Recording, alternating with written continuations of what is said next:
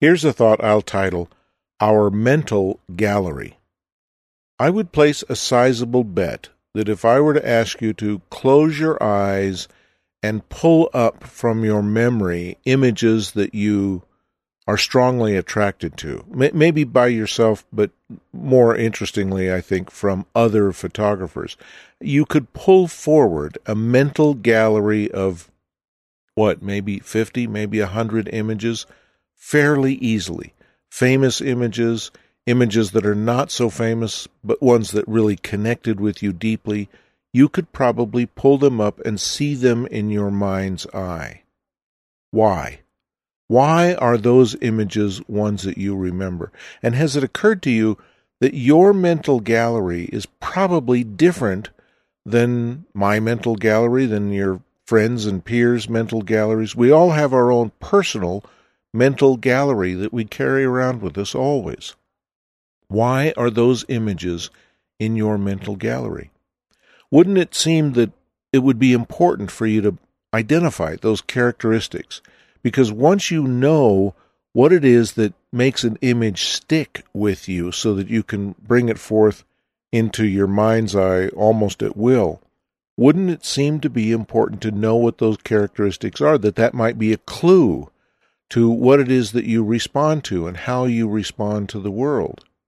And so, with those images that are in your mental gallery, maybe there's an implied exercise there that would be worthwhile to pull forth those images and really think about what is it that attracts you so much? What is it that makes them so memorable? Is it something to do with tones? Is it something to do with composition? Is it something to do with content, with emotional response, with a certain photographic style or aesthetic. There's some reason why that image, each image, is memorable to you and maybe not memorable to someone else. And then there are, of course, images that are in everybody's mental gallery. I mean, probably every photographer can pull forward the image Pepper Number 30 by Edward Weston. Why? What is there about that image that makes it so memorable?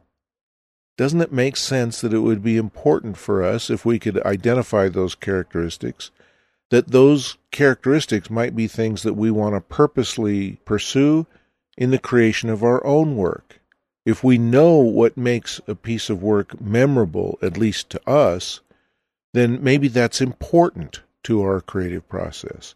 And so the more we can identify why an image is memorable and in our mental gallery, the more we might be able to learn how to use that in our own work to make work that we feel connects at least with us even more strongly, even if it doesn't connect with the public at large.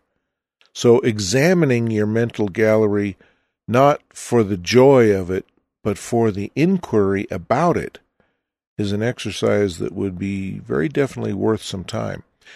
And I'll have one more comment about this idea of our mental gallery in tomorrow's Here's a Thought commentary. Copyright 2023, Lenswork Publishing.